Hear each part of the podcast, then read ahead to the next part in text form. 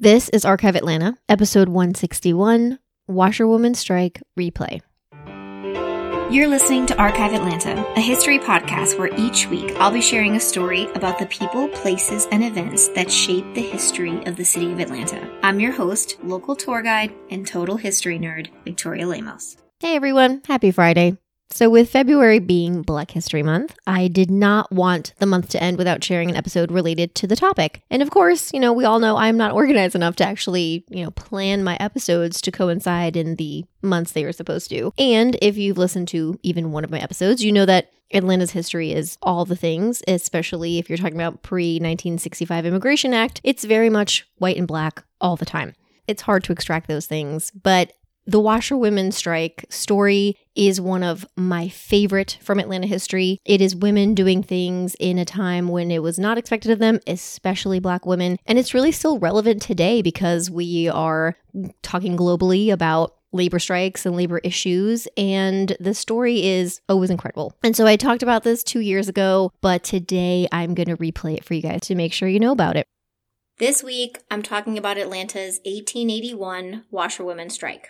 Not even two decades out of slavery, a group of African American women launched a successful labor strike that would bring lasting change and become one of the earliest civil rights battles in the history of the city.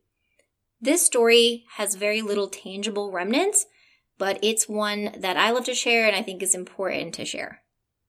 As the Civil War ends, African Americans are coming to Atlanta in large numbers. Between 1860 and 1870, the black population grows from 1,900 people to 10,000 people. And for many, the first step is stopping at the Freedmen's Bureau. In case that doesn't sound familiar to you, the Freedmen's Bureau was created by Congress at the very end of the war to assist African Americans that were transitioning from slavery to freedom. And it was the first agency solely dedicated to social welfare. They established schools, hospitals, and most of the time, they just helped with information. So for many that were coming to Atlanta, they would stop there first to see if there were records um, about their husbands, their wives, their children that had been sold away during slavery. For most African American males, the jobs that were available to them were mostly in unskilled labor. The railroad was a big one. I talked about that in the Reynoldstown episode. Uh, and being a brakeman was death defying. So you literally rode on the top of the trains, tried to keep your head down and your limbs close by. There was also day labor work, um, and then there was work in hotels as a cook or a waiter or a porter. For women, the options were bleak. Black women were not hired for industrial factory jobs where white women worked. Remember, this is after the war, so we have a lot of family fortunes destroyed and a lot of widows, and white women are very much a part of the new industrial workforce. And one of the first strikes at the Fulton Bag and Cotton Mill, I talked about that in the Cabbagetown episode, would be because of the hiring of black women. So African American women are relegated to domestic work, cooks, maids, or child nurses. On average, black women began work as a domestic by the age of 16 at the very latest and worked until their 60s. Many would become laundresses, the draw for a black woman to perform laundry work was that it gave them a modicum of control.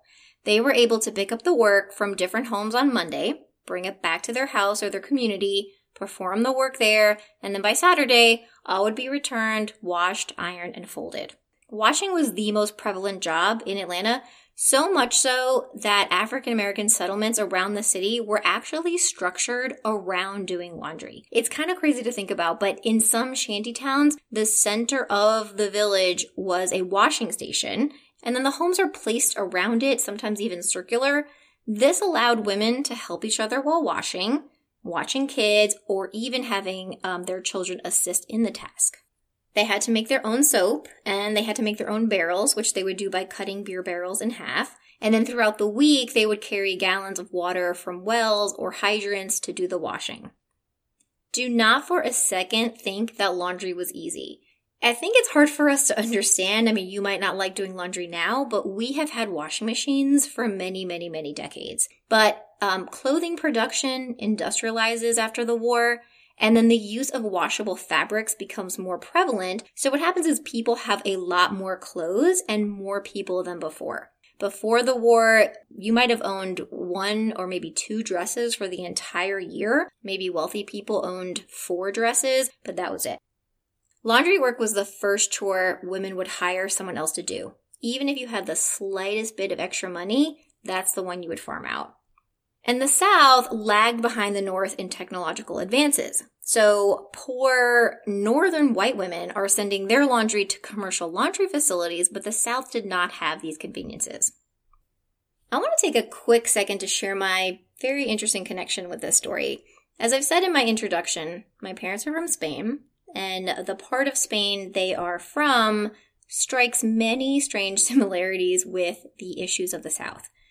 As the rest of Spain modernized, their region lagged behind, and they grew up in a way like many people might have stories of their great grandparents. I mean, my dad didn't have running water until he came to America when he was 17. But I digress. Uh, my mother and my grandmothers did laundry in almost this exact way.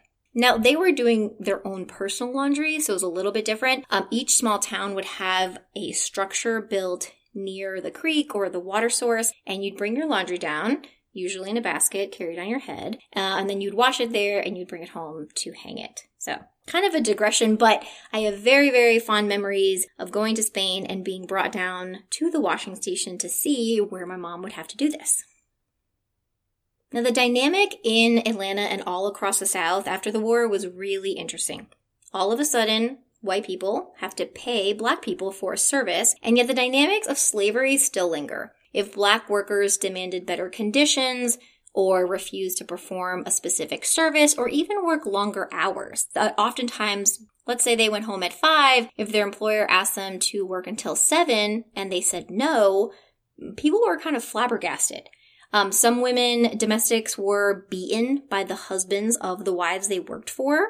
Um, there was a lot of remnants still from the slave mentality. Atlanta whites would even appeal to the city government to try to regulate this issue. And this is where you begin to see black codes, which is the earliest forms of Jim Crow laws being created. The crime of vagrancy, which was very literally the act of not having a job, becomes a crime to remove the power of African Americans to quit their job and find better employment.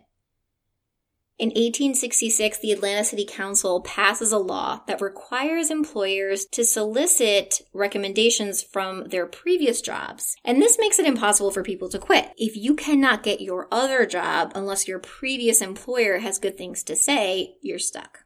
By the year 1880, 90% of black women in Atlanta are domestic servants. There had been labor disputes in Atlanta well before the strike, um, and there had also been two large domestic worker strikes in other part of the country that they would use as a model, uh, that the washerwomen would use as a model. In 1866, laundry workers in Jackson, Mississippi went on strike, and in 1877, railroad workers striked in Galveston, Texas. 1870 also had a major economic depression in America, and that caused a lot of unemployment and labor upheaval. For black men, their jobs were never guaranteed and unemployment could come at any moment. So the depression just made it worse. Because of this, black women's jobs were so important for extra income um, or even income that would keep a family fed if one spouse was unemployed. Striking for better wages was truly thought of as life or death. So let's talk about what's going on in this city specifically in 1881. If you listen to episode 17 on Piedmont Park, I spoke about both the Piedmont Exposition and the Cotton States and International Exposition. These would both occur after the first Atlanta Fair, which was called the International Cotton Exposition. And this is going to be held over in the area, kind of the west side where the King Plow Art Center is now. And just like the two that would come after it, it was very much an audition or a way to brag about Atlanta. City leaders wanted to lure Northern investment dollars, and part of the draw was hey, look at this great workforce we have. They're ready to be trained, they never strike, very much playing on the subservient slave thing. Washerwomen had already once tried to create a protective association, uh, I think it was 1879, but it quickly dissolved. But now in 1881, they were ready. So think of the strategy behind this to know that hitting the city with a strike just as the exposition was about to open It was genius. In July of 1881, 20 black women and a handful of men met in the basement of a church in Summerhill, and they formed the Washing Society. They had elected officials. They had little branches of service that would each do um, each of Atlanta's five wards. And their demand was a set rate of $1 for every 12 pounds of laundry washed. On July 19th, they would strike. The group canvassed door to door to gain more members. And I've read many accounts uh, of the violence that occurred, so it sounds a little crazy to think about, but this was, like I said earlier, very much life or death for these women. So if they came to you and you were a laundress, and you didn't want to join the strike, there were many accounts of beatings and violence. Just a few days after the strike, the newspaper headlines tell us that much of the clothes that had been picked up on Monday had been returned midweek sopping wet. So pretty much whoever had picked that up had joined the strike, and I love that visual. And there was also fear of other household workers striking. Ten days after the beginning of the strike, the Atlanta police would attempt to control by arresting these women. And the newspaper article calls the group, quote, a sextet of ebony hued damsels, unquote. They included Matilda Crawford, Sally Bell, Carrie Jones, Dora Jones, Orphelia Turner, and Sarah Collier. All of these women were charged with disorderly conduct and they were fined $5 each, except Collier. She would be fined $20. We don't know why she was fined extra, but she was. Now she refused to pay it. Keep in mind, this monthly salary for a washerwoman is like four to eight dollars. So these fines are a lot of money. Sarah Collier would be sentenced to the chain gang for 40 days. Collier would join with a few more black washerwomen as well as two white washerwomen to grow the membership. Now, white washerwomen only made up about 1 to 2% of the population, but the fact that they had racial cooperation in 1881 was not something to be taken lightly. And we'll never know who these white women were because the newspaper refused to print their names in order to protect them. But at the time in Atlanta, if you were a white woman um, washing clothes, you were usually poor, single, or widowed, and Irish.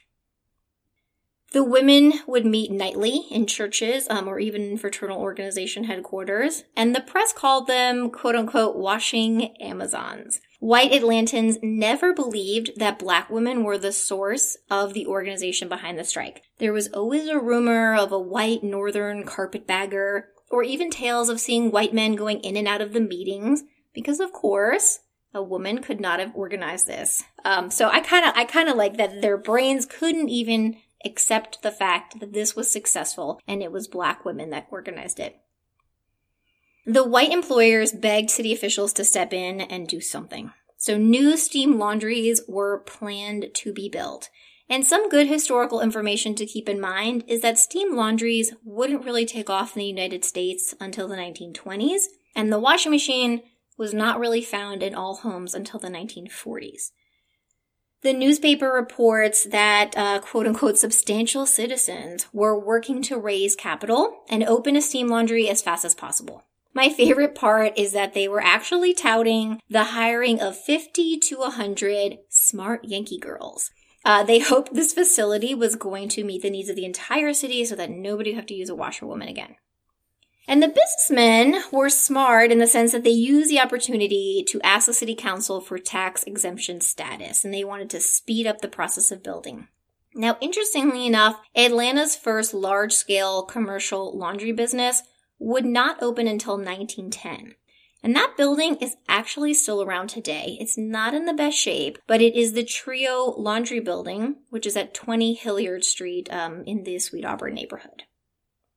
Within three weeks of the strike, the Washing Society grew from 20 to 3,000 strikers. And the newspaper accounts get a little funnier. Uh, on July 26, 1881, uh, a piece quotes, Despite the apparent independence of the white people, this is causing quite an inconvenience to our citizens. um, so many were sending their laundry all the way to Marietta for washing. And then another retaliation tactic that was used by white landlords was actually that once they knew that their washerwoman tenant was making more money, they would then begin to demand more rent.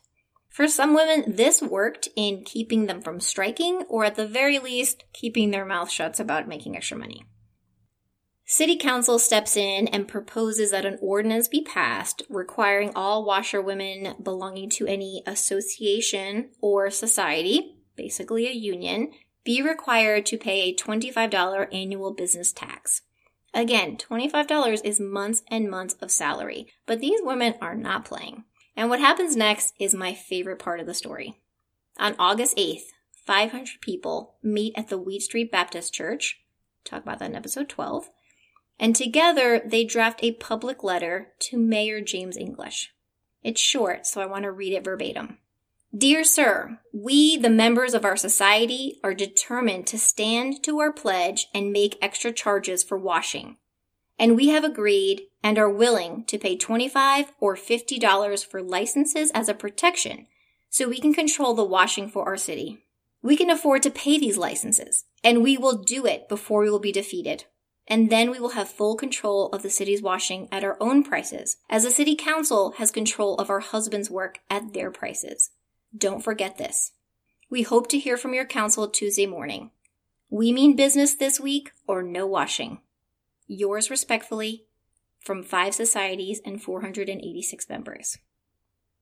Mic drop, guys. Mic drop. they had some money in the coffers, but this was a bluff. This was a big bluff. There is no way that all of these women could pay that fee. And they're like, oh yeah, you want a fee? We'll pay that fee and we're going to control our own work. These women are politically savvy and they're willing to pay that fee in exchange for self-regulation. Self-regulation for them was about respect, not being subordinate, and asserting their freedom and their identity. The city passes the resolution for the fee on the same day they approve the tax exemptions for the steam laundries. The laundress's resolve and tenacity inspire other domestic workers. Cooks, maids, nurses began demanding higher wages. Other professions went on strike. City leaders can now clearly see that the magnitude of black labor unrest is a problem. And the following week, the council rejects the idea of the fees. There's not much information recorded about the laundresses after the strike, we can make assumptions. I mean, we know that they didn't have to pay the fee. We assume that they got their $1. But we do know that at the end of the day, black women told Atlanta's white employers and white city leaders, we are here. We are instrumental to this economy, to this city, and to the New South. So there you have it. The story of the 1881 washerwomen strike. Possibly one of my favorite Atlanta stories. If you've enjoyed this episode or any others, continue to share and if possible, leave a comment or a review. Hearing how much you guys love the podcast never ever gets old. So please contact me anytime. Let me know your thoughts or comments or special requests. Enjoy your weekend and I'll talk to you guys next week.